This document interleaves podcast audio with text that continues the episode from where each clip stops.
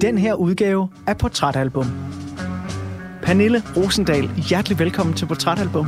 Tusind tak, fordi du vil have mig. One pill makes you larger, and one pill makes you small. Der kommer politiet og henter min far, og, øh, og så flytter vi ind til nogle lægevenner, vi har i Aalborg, hvor vi er under jorden i to-tre uger før, at vi så bliver fragtet til, til Nykøbing Falster.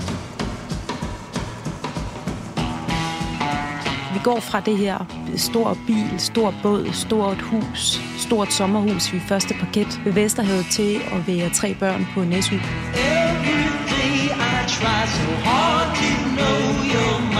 Vi havde ikke råd til at gå til noget, og det var, det var på mange måder sådan en sparet tilværelse.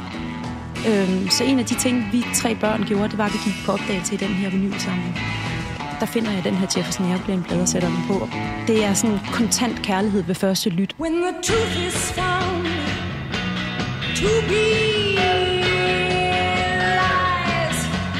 Jeg kan bare huske det der med at sætte nålen i rillen, og så er der bare det her øh, vidunderland, altså af billeder i lyrikken og hendes stemme og musikken, der er sådan lidt, lidt farlig, men også lidt mystisk. Don't you want somebody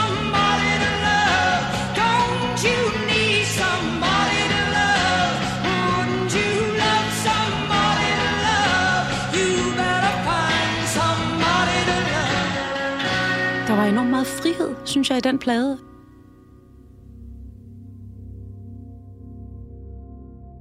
Rigtig hjertelig velkommen til to timers musikpodcast Samtale Radio her på Radio 4. Mit navn det er Anders Bøtter, og igennem de næste to timer, der vil jeg sammen med min lyddesigner Emil Germod tegne et portræt af ugens gæst, ud fra det album, hun har taget med herinde i studiet. Og jeg skal da lige love for, at vi får noget at tale om i den her udgave af Portrætalbum. For albummet, der skal bruges til at tegne et portræt af mennesket bag en af Danmarks smukkeste sangstemmer, det er 1967-mesterværket Surrealistic Pillow af det amerikanske band Jefferson Airplane. Pernille Rosendal, hjertelig velkommen til Portrætalbum. Tusind tak, fordi du vil have mig.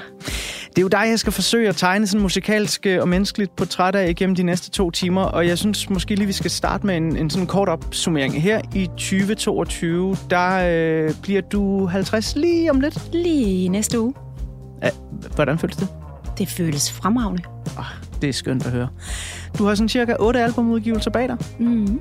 Og så har du så medvirket på et øh, hav af andre musikers numre, også lige fra Claus Hempler, Filur og Volbeat, og den seneste udgivelse fra din egen hånd, det var soloalbummet The Hurt fra 2019. Cause your love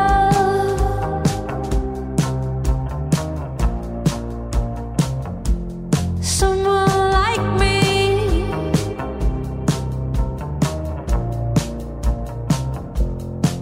Cause you care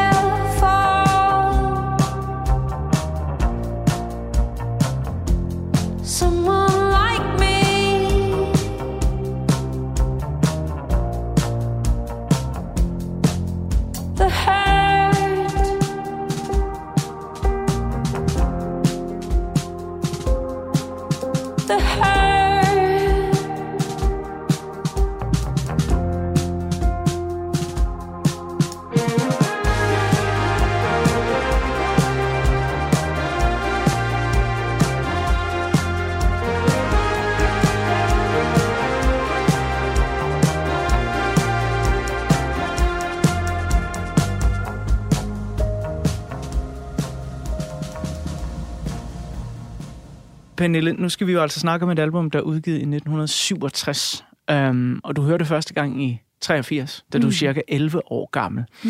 Og inden jeg vil bede dig om at fortælle en masse ting om den her ret vilde tid i dit liv, så synes jeg, at vi skal høre nummeret Somebody to Love, fordi det er et af dem, du har øh, udpeget på det her album, som værende noget helt særligt. Hvorfor holder det nummer her stadig i 2022 så mange år efter? På mange måder så er det øh, Grace Slick, som synger nummeret her. Hun, hun bliver ligesom sådan en ledetråd for mig, øh, der, da jeg hørte det tilbage i 83. Og nu genhørte jeg det lige i øh, forbindelse med, at vi to vi skulle mødes. Og det lyder jo topmoderne. Altså i virkeligheden, hvis du spørger mig. Det kunne være Florence and the Machine, der havde lavet det her nummer. Så jeg tror på mange måder, der er hun et kæmpe forbillede for en masse sangerinder selv i dag. When the truth is found to be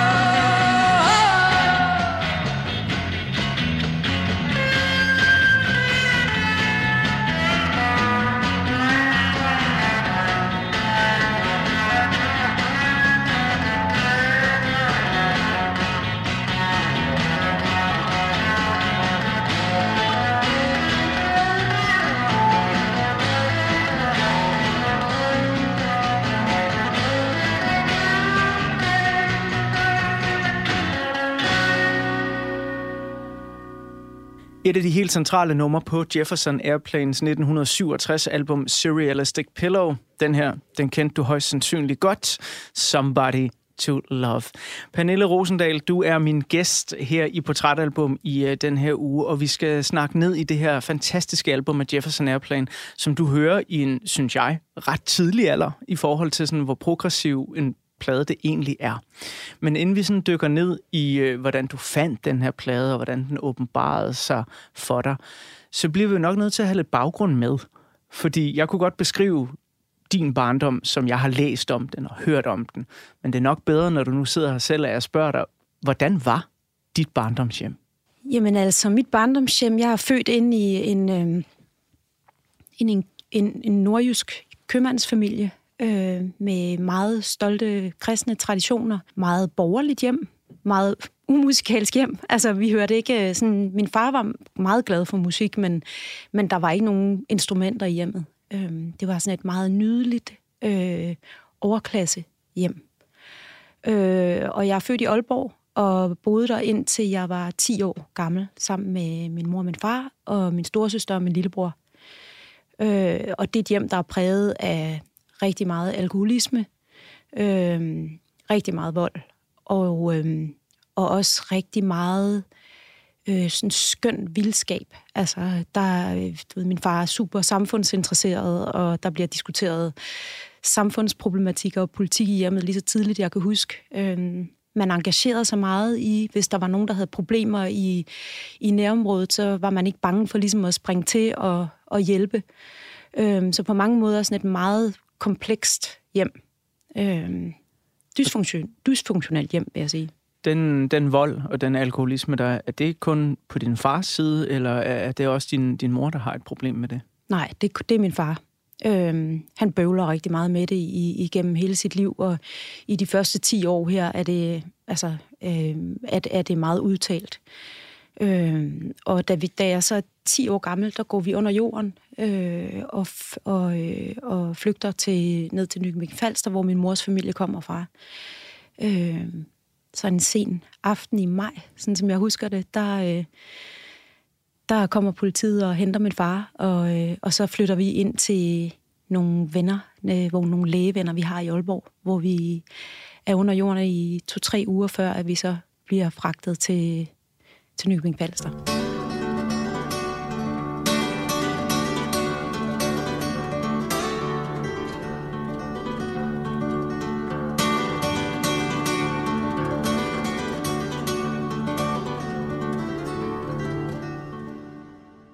Hvor lang tid var den her periode, hvor, hvor du så er ligesom væk fra din far? Og jeg, jeg ved ikke, om han har fået øh, et, et, en ting af politiet, så han ikke må opsøge jer, eller hvordan? Altså, hvor, hvor lang tid var den tid? Er det bare nogle måneder? Eller? Altså, man arbejdede ikke så meget med tilhold dengang. Nej. Altså, så, så øhm, jamen, altså, han er jo i live indtil jeg er i starten af 20'erne, og, og er jo en, en på mange måder rigtig pladet sjæl.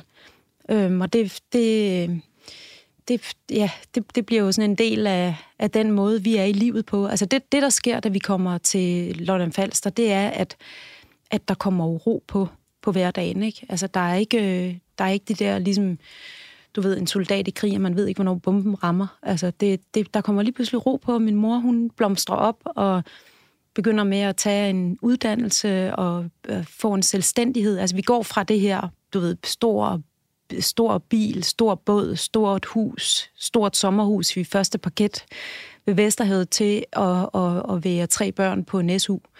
Så vi har ikke nogen penge, altså overhovedet, og vi, er ikke, vi kan ikke gå til nogen fritidsaktiviteter, vi kan ikke ligesom, du ved, det er sådan, men på mange måder så er hjemmet øh, sjovere, det er mere trygt, og vores mor, hun, øh, hun får ligesom slået sådan en, en grundfeministisk nerve an i de år der i start 80'erne. Det er med også stærkt at gøre, altså, fordi det er jo et at flygte fra, fra det hele og fra alle de materielle goder, og, øh, og så tage sig af sine børn på, på den måde. Din mor må have været et, et forbillede på, øh, for dig ret tidligt. Ja, men det er hun. Altså, det, det, det er helt sikkert, det har ikke været nemt, det der. Øhm, så så hun, hun, øh, hun får helt klart, øh, der er helt klart sådan et før og efter øh, Aalborg for mig med min mor. Øh, hun bliver, hun bliver virkelig et forbillede.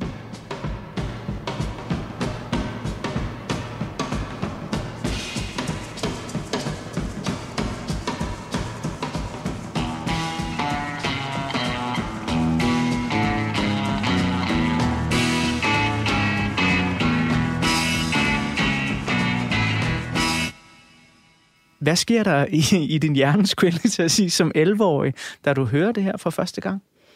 Jamen det, der sker det år, hvor vi går under jorden, der bor vi i min mormor og morfars lejlighed, sådan en lille, en lille lejlighed nede i Nykøbing Falster. Og øh, samme sommer, der banker det på døren, og der står to øh, politibetjente ude foran døren og siger, at min mors lillebror, som var heroin-narkoman, at han er død i et, fær- i et øh, trafikuheld.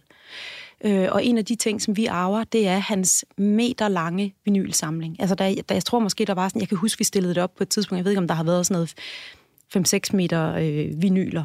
Kæmpe musikelsker.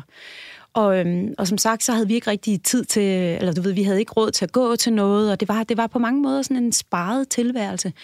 Øhm, så en af de ting, vi tre børn gjorde, det var, at vi gik på opdagelse i den her vinylsamling. Og øh, der var jo alt. Altså alle de gode plader. altså alt den gode jazz, alt det gode psykedeliske rock, øh, alt Dylan, alt Springsteen, øh, altså alt Billy Holiday. Der var, der var, det var virkelig sådan, altså, og vi tog den bare for en for en, og så lyttede det hele igennem.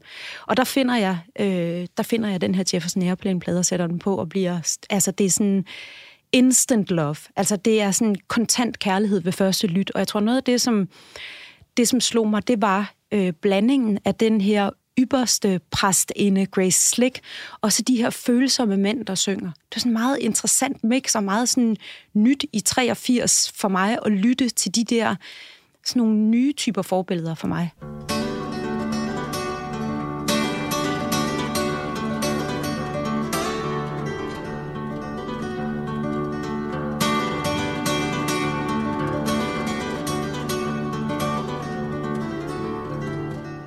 I modsætning til mange andre af tidens rockbands, der blander de kvindevokal og mandevokal ligeligt. Mm. Men på det her tidspunkt har du også nogen som The Mamas and the Papas og andre, der blander øh, folk og rock, hvor de har den her tradition. Hvad var det for dig, som en lille pige, der gjorde, at øh, det her det, det bare virkede? Altså, hvad, hvad er det, de kan med de her stemmer? der var enormt meget frihed, synes jeg, i den plade. Altså, der var enormt meget fantasi. Altså, de er jo også, øh, man siger jo, at de øh, eksperimenterer enormt meget med stoffer på det her album. Øhm, men jeg tror, for en barnehjerne, en 11-årig, der for mig, der var det bare fantasi og frihed og leg, og alt var muligt. Og jeg tror, det var det, jeg hørte i albummet.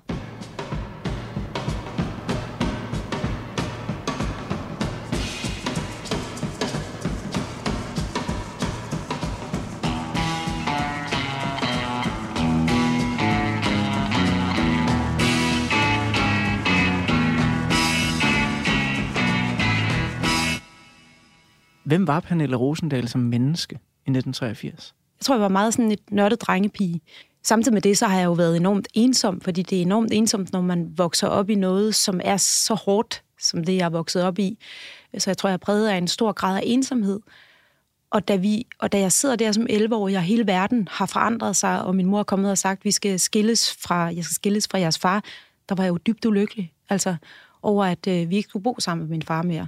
Fordi man har jo en enorm loyalitet til en forælder, selvom at den forældre ikke styrer det. Øhm, så på mange måder så er mit liv jo i frit fald. Alt det, som jeg elskede. Så jeg tror, jeg var meget sådan Bambi på glat is i virkeligheden. Øh, og meget åben over for indtryk. Bliver øh, onkels pladsamling så et holdepunkt? Mega holdepunkt. Altså, det er noget af det, jeg husker mest fra den tid, det var faktisk, at musikken kom til at fylde alt. Det lyder virkelig som om, at på det her tidspunkt, der er musikken bare blevet din bedste ven i hele verden. Fuldstændig. Og derfor så skal vi selvfølgelig lige høre Jefferson Airplane med nummer My Best Friend. Are you my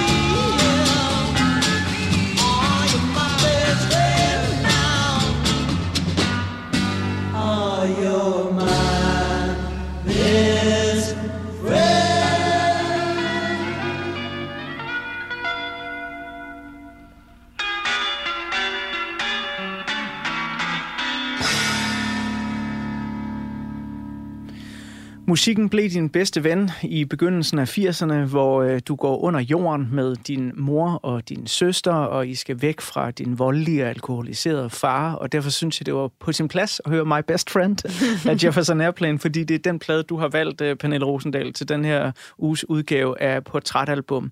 Og når man sidder der og bladrer i onkels øh, pladesamling, jeg tænker sådan lidt, at selvom man er barn, så går det vel også sådan lidt på en eller anden skæv måde op for en, hvad onkel var for en type. Altså udover ham, I jo kender fra sikkert familiefester og komme sammen og, og, og så videre. Er der ikke også et eller andet meget personligt i at bladre i en, ja, ja undskyld udtrykket, afdøde junkies pladesamling?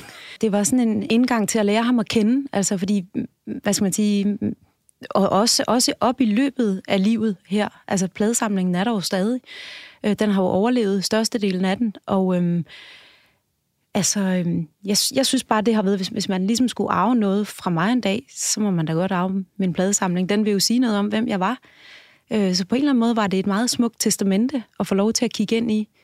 Og så var, så var der også noget helt sådan konkret. Jeg kan huske en eller anden dag, hvor vi sad og tog en plade ud af, ud af hylsteret og skulle til at lytte, og så var der klistret sådan en lille hvid pose øh, på inderslivet, og, og, det, og det har jo højst sandsynligt været heroin, fordi vi gik bare, gik bare ind til min mor. Jeg ved ikke, hvad det var ved, men gik ind til min mor, og så skyllede hun det ud i toilettet. Ikke?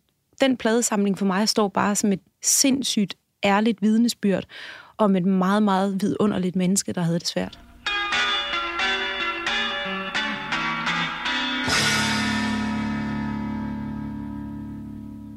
Jefferson Airplane er jo et band, som især i de første 4-5 år af deres karriere virkelig går til den mm. med især psykedeliske stoffer. Mm. Altså, det er vel først, når du er blevet ældre, at du sådan har tænkt, okay, onkel, han havde ligesom en heroinafhængighed, og godt være, der er en sammenhæng med noget af det musik, han hører her. Altså, det aner man jo ikke som barn. Jeg Nej. tror ikke engang, jeg er rigtig... Jeg, altså, jo, jeg vidste godt, fordi han har været en del af, af hele mit liv lige så lang tid, jeg kunne huske. Øhm, så jeg har godt vidst, hvad det ville sige at være øh, narkoman, fordi det har jeg jo set med mine egne øjne. Og jeg har jo alle dage ligesom været tæt på misbrug. Ikke? Så jeg har, godt, jeg, har godt, jeg har godt kunne se, ligesom, okay, der er noget, der gør noget ved et menneske, som får dem til at handle øh, på nogle uhensigtsmæssige måder. Men det er jo først, da jeg faktisk bliver ret gammel, altså faktisk da jeg bliver sådan over 20, at jeg begynder med at sætte det ind i sådan en større kontekst. Øh, for mig var det det mest naturlige i verden der. Ja, der er heroin-narkomaner, og der er alkoholikere. Det, ja, hvad så? What's new? Præcis. Part of life.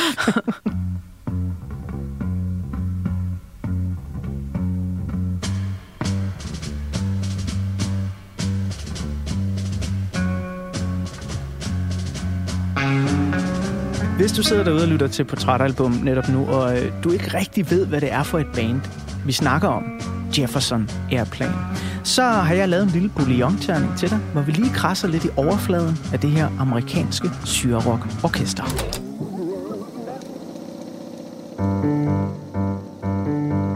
Jefferson Airplane blev dannet i 1965 i San Francisco, og de betragtes den dag i dag som et af de vigtigste bands for den amerikanske syre-rock, eller psykedeliske rock, om du vil. Det klassiske Jefferson Airplane lineup, som finder sammen i oktober 1966 og allerede går fra hinanden i februar 1970, ja, det er den version af bandet, som vi fokuserer på i den her uges udgave af Portrætalbum. For hvis hele Jefferson Airplanes brogede historie skal fortælles, så inkluderer det altså over 15 forskellige bandmedlemmer under flere forskellige bandnavne, såsom Jefferson Airplane, Jefferson Starship og ja, bare Starship men det er en helt anden historie. Her i Portrætalbum, der fokuserer vi på det Jefferson Airplane, som ifølge musikjournalist og forfatter Jeff Tarmakin allerede i 1965 fik opmærksomhed fra alle de store pladeselskaber.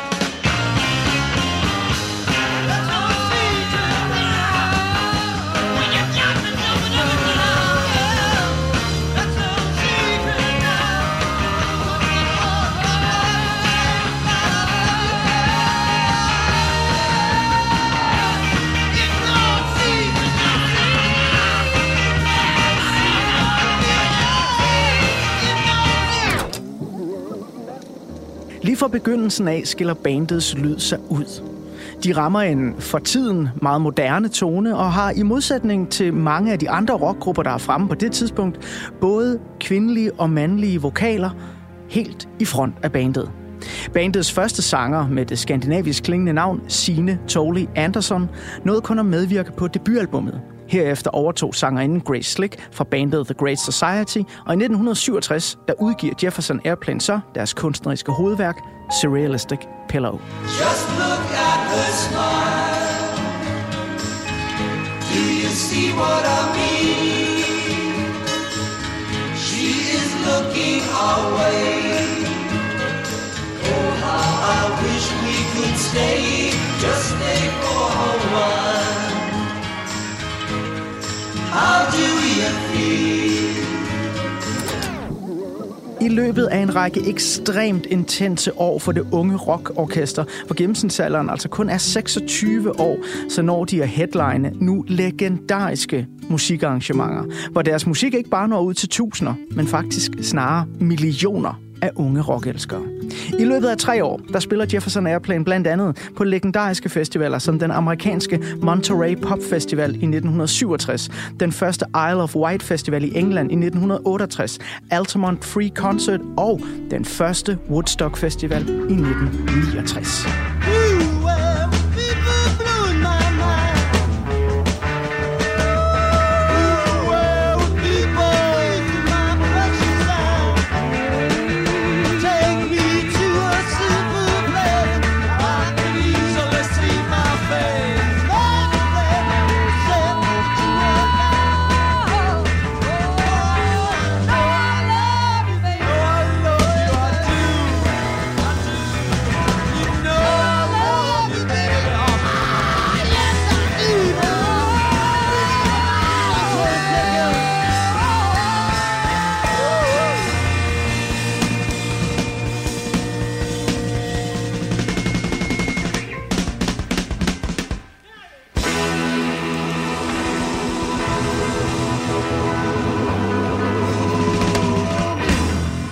Læser man op på Jefferson Airplanes samlede koncertaktiviteter og andre meritter i årene 1966-1970, så kan man altså godt blive helt forpustet.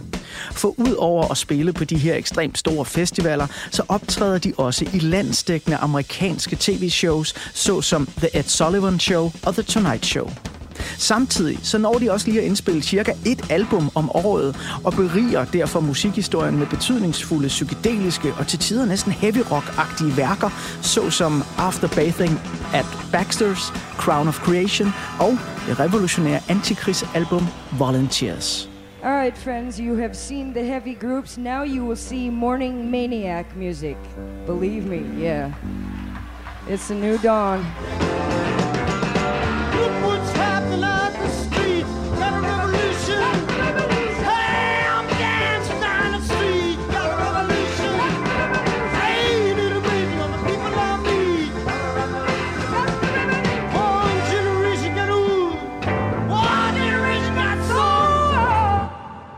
Fortællingen om det klassiske Jefferson Airplane lineup slutter som sagt omkring 1970, hvor trommeslageren Spencer Dryden bliver smidt ud af bandet. Han fortæller selv senere, at han var udmattet efter fire års intenst hårdt arbejde i en konstant ros af psykedeliske stoffer. Jefferson Airplane udvikler sig som sagt senere til Jefferson Starship, som senere så udvikler sig til bare Starship. Men det er en helt anden historie og en helt anden lyd. We built this city. We built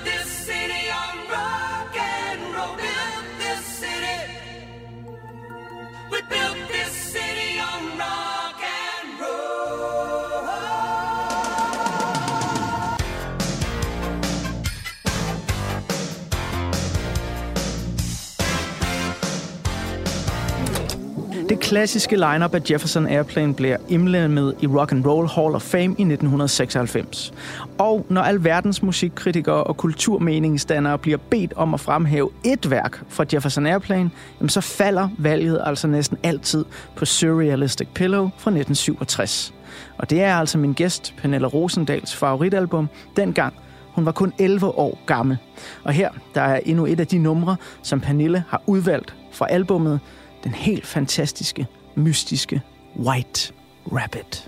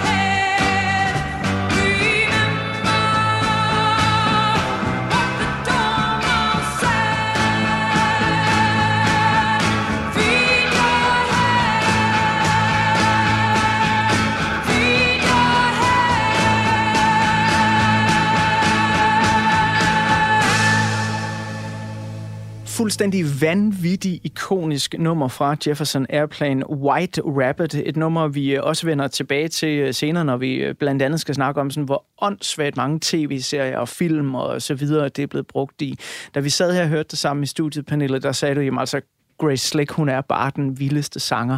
Men kan jeg ikke lige få musikernes perspektiv på det også nu, hvis vi lige forlader Pernille Rosendal, 11 år gammel, 83 for et øjeblik, og sådan, hvad, hvad er det, hun gør i et nummer som det her, der for dig som sanger bare tænker, får dig til at tænke, wow, hun er jo ikke en mild sangerinde. Altså, hun er ikke bange for ligesom at sætte øh, dramaet i scene. er sgu Øhm, og, det, og det kan man sige, det, det er der jo også, det, det, det, det der med, at en kvinde, hun ligesom øh, fylder i sin fulde flor. Altså, det gør hun jo altså helt fra start, og det hun har jo skrevet White Rabbit. Altså, det, det er hendes komposition, og hun, og hun owner det her nummer så vanvittigt flot, synes jeg. Altså, og, og det der med, at man, er, at man er en kvinde, der fylder i al sin vælde, det, det er jo kontroversielt. Det er kontroversielt i, øh, i, altså i de år, hvor øh, nummeret kommer ud, men det er jo faktisk også kontroversielt i dag. Ja, og så er det jo også noget, synes jeg, grunden til, at White Rabbit er et af mine favoritnummer nogensinde, er, at afhængig af, hvilken sindsstemning jeg er i, så påvirker nummeret mig forskelligt. Mm. Nogle gange synes jeg, det er decideret uhyggeligt. Ja. Altså, jeg kan blive sådan helt skræmt af det, som om der ja, kommer overnaturlige kræfter og æder mig. Ikke? Mm. Øh, og, og det, altså, der er jo referencer til Alice i Eventyrland, som mm. også er nogle meget syrede ting og sådan noget, og det, det, det gør bare et eller andet sådan... Øh, og jeg vil også indrømme, altså nogle gange sådan, nu har jeg ikke selv gået ned af den øh, sti i, i livet, øh, heldigvis da, men, men jeg, altså, det er ikke en opfordring det her, men jeg får simpelthen lyst til at tage stoffer. jeg, jeg får simpelthen lyst til bare at forsvinde langt væk, når jeg hører det der nummer. Ja.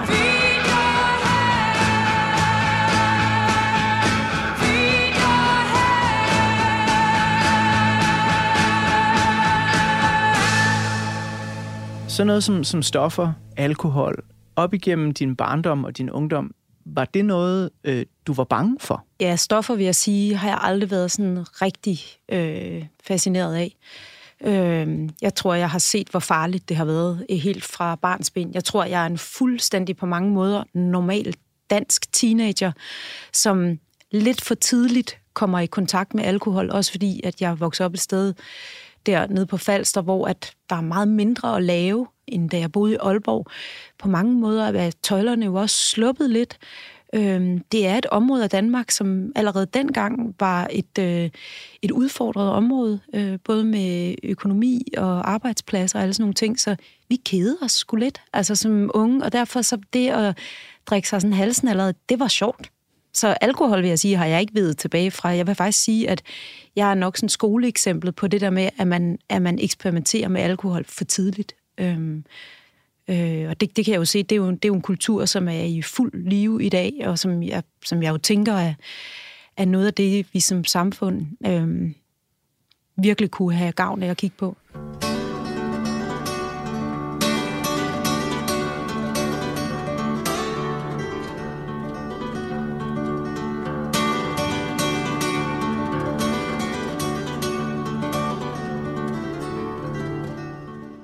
Når man øh, så kommer fra den her barndom, som øh, dig og din søster gør, så øh, følger der jo alle mulige slags minder med den musik, man finder i onkels øh, kæmpestore pladesamling. Mm. Øh, og du taler virkelig varmt om det med altså virkelig kærlighed i øjnene, men er, er der også noget af den musik, I hører dengang, Jefferson Airplane kunne være et eksempel, som er blevet farvet af en barsk tid, altså hvor man tænker tilbage og tænker sådan, "Puh, det der, det, det kan jeg ikke høre lige nu, fordi det var dengang, vi gik under jorden, og det var dengang, tingene ikke var så gode.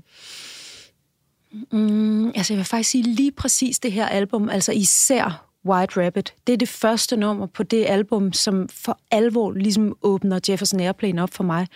Jeg kan bare huske det der med at sætte nålen i rillen, og så er der bare det her øh, vidunderland, altså af billeder i lyrikken og hendes stemme og musikken, der er sådan lidt, lidt farlig, men også lidt mystisk, og på mange måder så bliver det her virkelig sådan et, et frihedsnummer for mig, øhm, om at i musikken, der kan man finde nogle verdener, som, som er frie og øh, underfundige, og alt er ligesom lovligt i musikkens verden.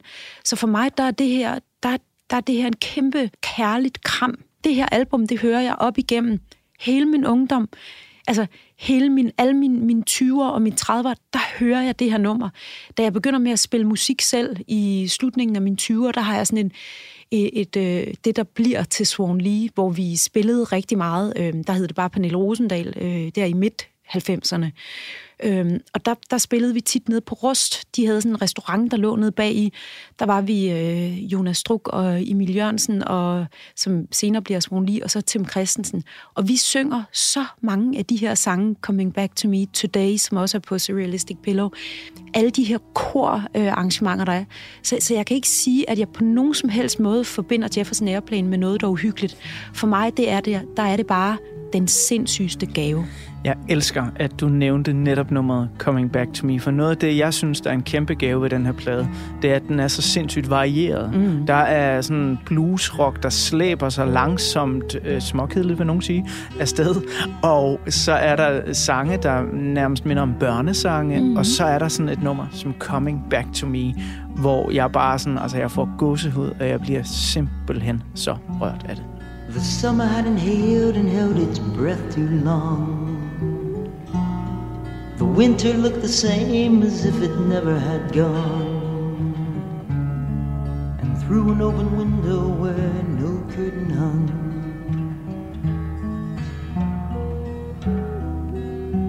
I saw you. I saw you. Coming back to me.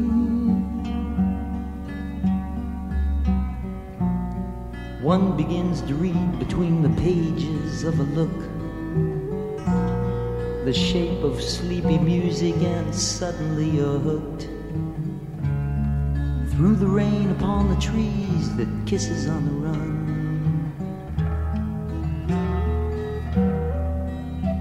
I saw you. I saw you coming back to me.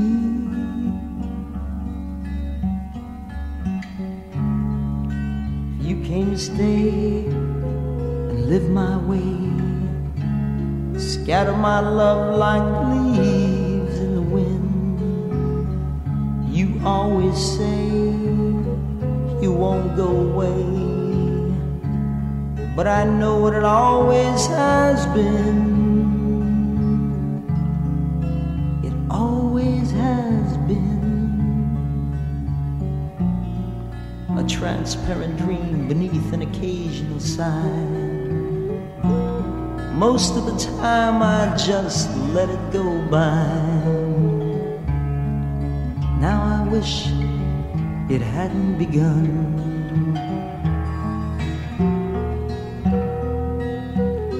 Saw you. Yes, I saw you. Coming back to me.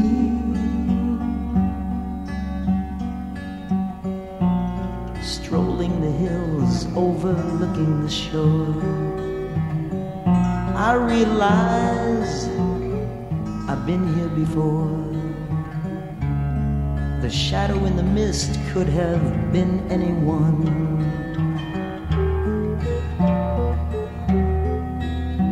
I saw you. I saw you coming back to me. Small things like reasons are put in a jar. Whatever happened to wishes wished on a star? Was it just something that I made up for fun?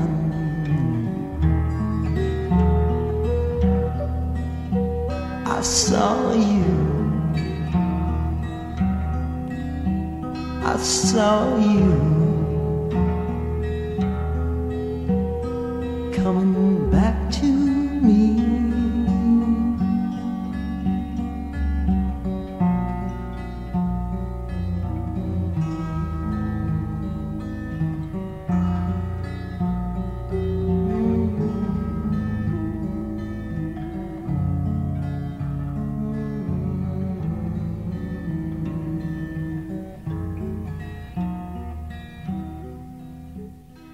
Helt åndssvagt smukt nummer fra Jefferson Airplane, Coming Back to Me. Et af de øh, stille og rørende og meget smukke øjeblikke. Og vi sidder her i studiet netop og snakker om, jamen sådan en plade som den her, kunne den næsten udkomme den dag i dag, og hvordan ville folk reagere?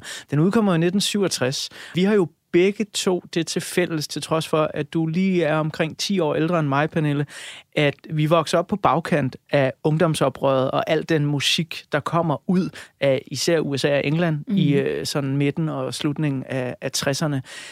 Allerede som 11-årig, da du hører det her, øh, og, og i tiden efter, øh, går det op for dig, at der ligesom har fandtes en, et ungdomsoprør og en tid, hvor der kom en masse musik ud af, som også kunne røre dig. Altså, det er sådan næsten 20 år på bagkant. Ja, det gjorde det, og jeg tror, øh, ungdomsoprøret har jeg altid godt vidst, hvad var. Altså, jeg havde en far, der boede i USA i øh, slut 60'erne der, og han var jo en meget nydelig mand i skræddersyede jakkesæt og øh, arbejdede for store virksomheder og sådan noget. En rigtig businessmand, ikke? Men jeg kan bare huske, at fra jeg var helt lille, der har han fortalt om de her vidunderlige hippier, han mødte, og hvor søde han bare synes, de var. Altså, at det var deres øh, kærlighedsbudskab og sådan noget. Min far kunne slet ikke stå for hippiebevægelsen. Altså, så, så den har altid været stået i min bevidsthed som noget mega blæret, selvom det var jo ikke i min tid. Det er, jeg er jo vokset op, jeg er født i 72, så jeg, jeg vokser jo op med ABBA og altså sådan Svende og Lotta og Shubidua og øh, gasolin og sådan noget. Ikke? Det, er jo- det er jo en anden tid øhm, øh, end de der øh, midt-60'er, øh, sen 60'erne, hvor øh, hele ungdomsoprøret det ligesom er i fuld flor. Øh, men altså, så jeg, har, jeg har altid haft en bevidsthed omkring, at der var en tid dengang. Som altid her i Portrætalbum, så vil jeg lige public service servicere dig med en lille bouillon-terning med nogle af de overskrifter, der gjorde The Summer of Love 1967 til et helt særligt år. For hvad er det egentlig for en samtid, Jefferson Airplane udgiver Serialistic Pillow i? Midt 60'erne er en voldsom tid i USA. Samfundsnormerne er i opbrud, de unge demonstrerer, og gamle idealer begraves.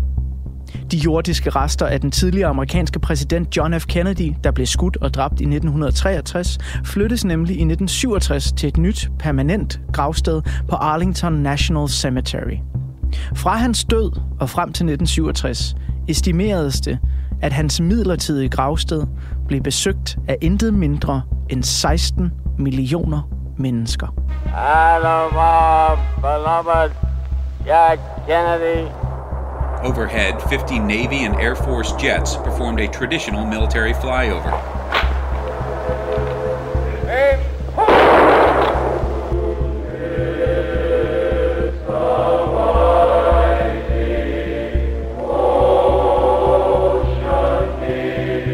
As Mrs. Kennedy lit the torch that became the eternal flame, honoring her husband's service and sacrifice, we were reminded of these famous words from his inaugural address. And the glow from that fire can truly light the world. Og hvis man kan sin amerikanske historie, så vil man vide, at det var netop præsident John F. Kennedy, der foran USA's kongres i 1961 lovede, at USA ville forpligtige sig til at opnå målet om at lande et menneske på månen, inden årtiet er omme. Det amerikanske rumagentur NASA fik derfor rigtig travlt med at udvikle den teknologi, der skulle bruges for, at man kunne bemande deres rumraketter. Det lykkedes ikke i 1967. Tværtimod.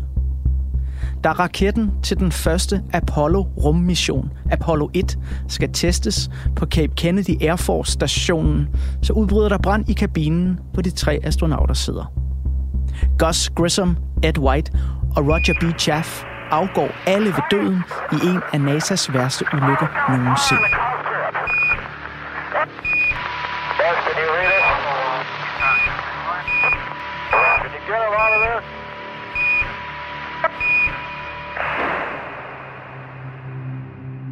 I 1967 der raser Vietnamkrigen på sit højeste, og tusinder af antikrigsdemonstranter, især unge, går på gaden i USA. De største demonstrationer tæller op mod 70-100.000 mennesker. Det får den amerikanske præsident Lyndon B. Johnson til at holde et hemmeligt møde med en række vismænd for at finde ud af, hvordan man kan få den amerikanske befolkning til at støtte op om Vietnamkrigen. Mødets konklusion, ja det lyder ærligt talt som noget, der kunne foregå i Rusland her i 2022. De amerikanske medier skal nemlig helst holde sig fra at rapportere de faktiske tabstal fra Vietnam, og de opfordres endvidere til at fortælle nogle flere positive historier om USA's fremrykninger i krigen. Den amerikanske hær opfordrer os direkte til at lyve ved at fortælle befolkningen, at USA er lige ved at vinde krigen. Den 13. november holder præsident Johnson så en tale, hvor han fortæller, at de amerikanske tropper gør større skade på fjenden, end fjenden gør på os. Men kun to måneder senere iværksætter de vietnamesiske Vietcong-tropper tæt offensiven, som bliver et vendepunkt og leder til de største amerikanske tab i hele Vietnamkrigen. The Viet Cong simultaneously attacked just about every major city and town in South Vietnam. In one day, they increased the scope of the war dramatically.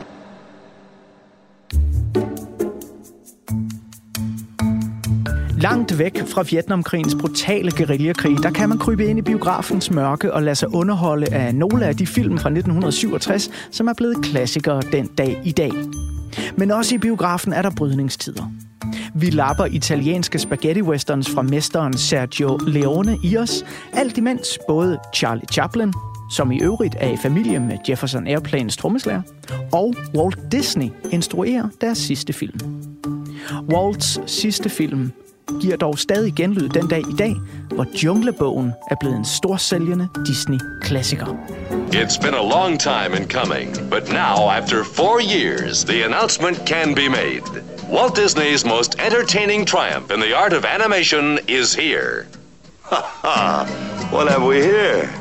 It's Walt Disney's The Jungle Book. Der går lige et par år, før den danske oversættelse af Junglebogen rammer de danske biografer. I 1967 der bliver vi dog underholdt af et kongeligt bryllup, der dronning Margrethe tager prins Henrik til ægtefælle. Det er også i 1967, at det bliver lidt nemmere at orientere sig i Danmark, især hvis man er postmedarbejder. Vi får nemlig indført det nye smarte postnummersystem, hvor byer og bydele får hvert sit unikke talnummer. Og når ja, så er det jo så også i 1967, at Dansk Undergrundskonsortium finder naturgas i Nordsøen. Men der er stillet spørgsmålstegn ved om, hvorvidt det overhovedet vil være rentabelt at udvinde den her naturgas, eller om naturgas overhovedet kommer til at spille nogen rolle i fremtidens Danmark. Ak ja.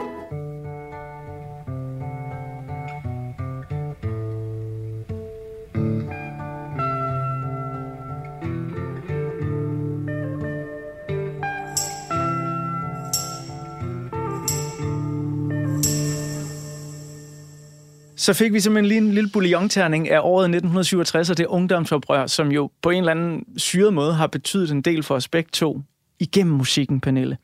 Øhm, og det er jo sådan, at op igennem 90'erne, øh, jeg er barn af CD-generationen, og det betyder, at jeg pludselig får adgang til en hel masse nyoptryk af ikke glemte bands, for det er jo alle de største, der kommer først, ikke? Det er jo Beatles og... Øh, Rolling Stones og The Doors og så videre, der bliver optrykt først, men, men det er i hvert fald som om, at øh, der er en masse bands, der bliver aktuelle igen. Øh, jeg, der gik noget tid før, det gik op for mig, at The Doors faktisk var et band fra 60'erne. Mm. Jeg troede, de var fra 90'erne. Og det er faktisk sådan, at på et tidspunkt i 90'erne, der bliver Jim Morrison nærmest sådan en, en ven for mig på en eller anden måde. Mm. Øh, i hvert fald nok hans stemme, jeg hører mest, udover mm. mine forældre, der skiller ud.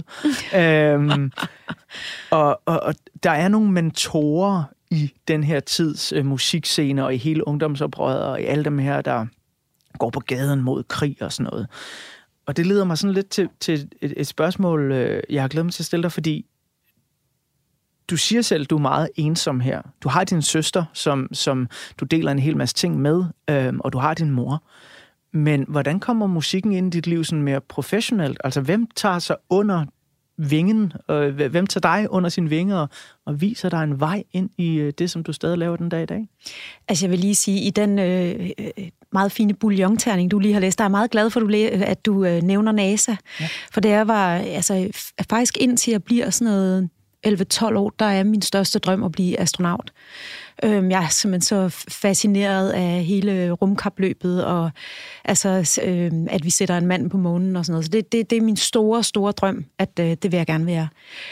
Og da vi så flytter til Falster, der kommer jeg ned i sådan en lidt mere hippie-agtig skole. Jeg kommer fra sådan en meget stringent øh, skole oppe i Aalborg til en mere hippie-agtig skole, hvor børnene selv er med til at male gelænderne i orange og grøn, og øh, der er ligesom meget sådan frihed i, hvordan man har indlærer. Øhm, og der begynder jeg med at, at spille i, øh, i bandet, som der er på skolen, sammen med min fysiklærer og min dansklærer, og Emil Jørgensen, som i dag, øh, eller som spiller, spillede trommer i øh, Swanley.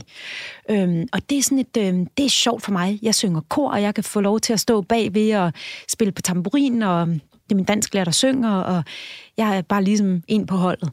Øhm, og det er faktisk der, øh, sådan, jeg, jeg stifter bekendtskab med, at det er sjovt at synge. Altså, og, og når vi skal optræde, så står jeg med ryggen til, fordi jeg synes, det, det, den del af det gider jeg overhovedet ikke. Det gjorde Jim Morrison også. Jamen, det er det, mig og Jim, ikke? Ja.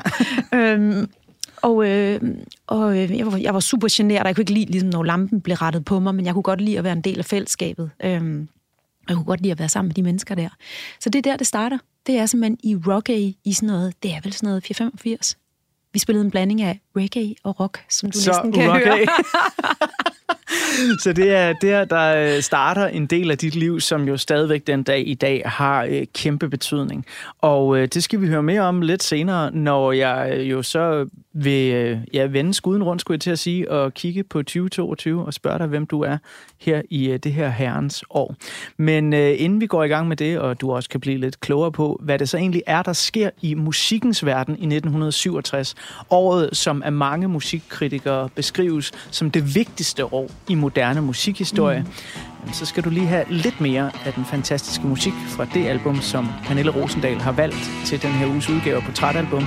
Det her er She Has Funny Cards. Every day I try so hard to know your mind and find out what's inside you. Time goes on and I don't know just where you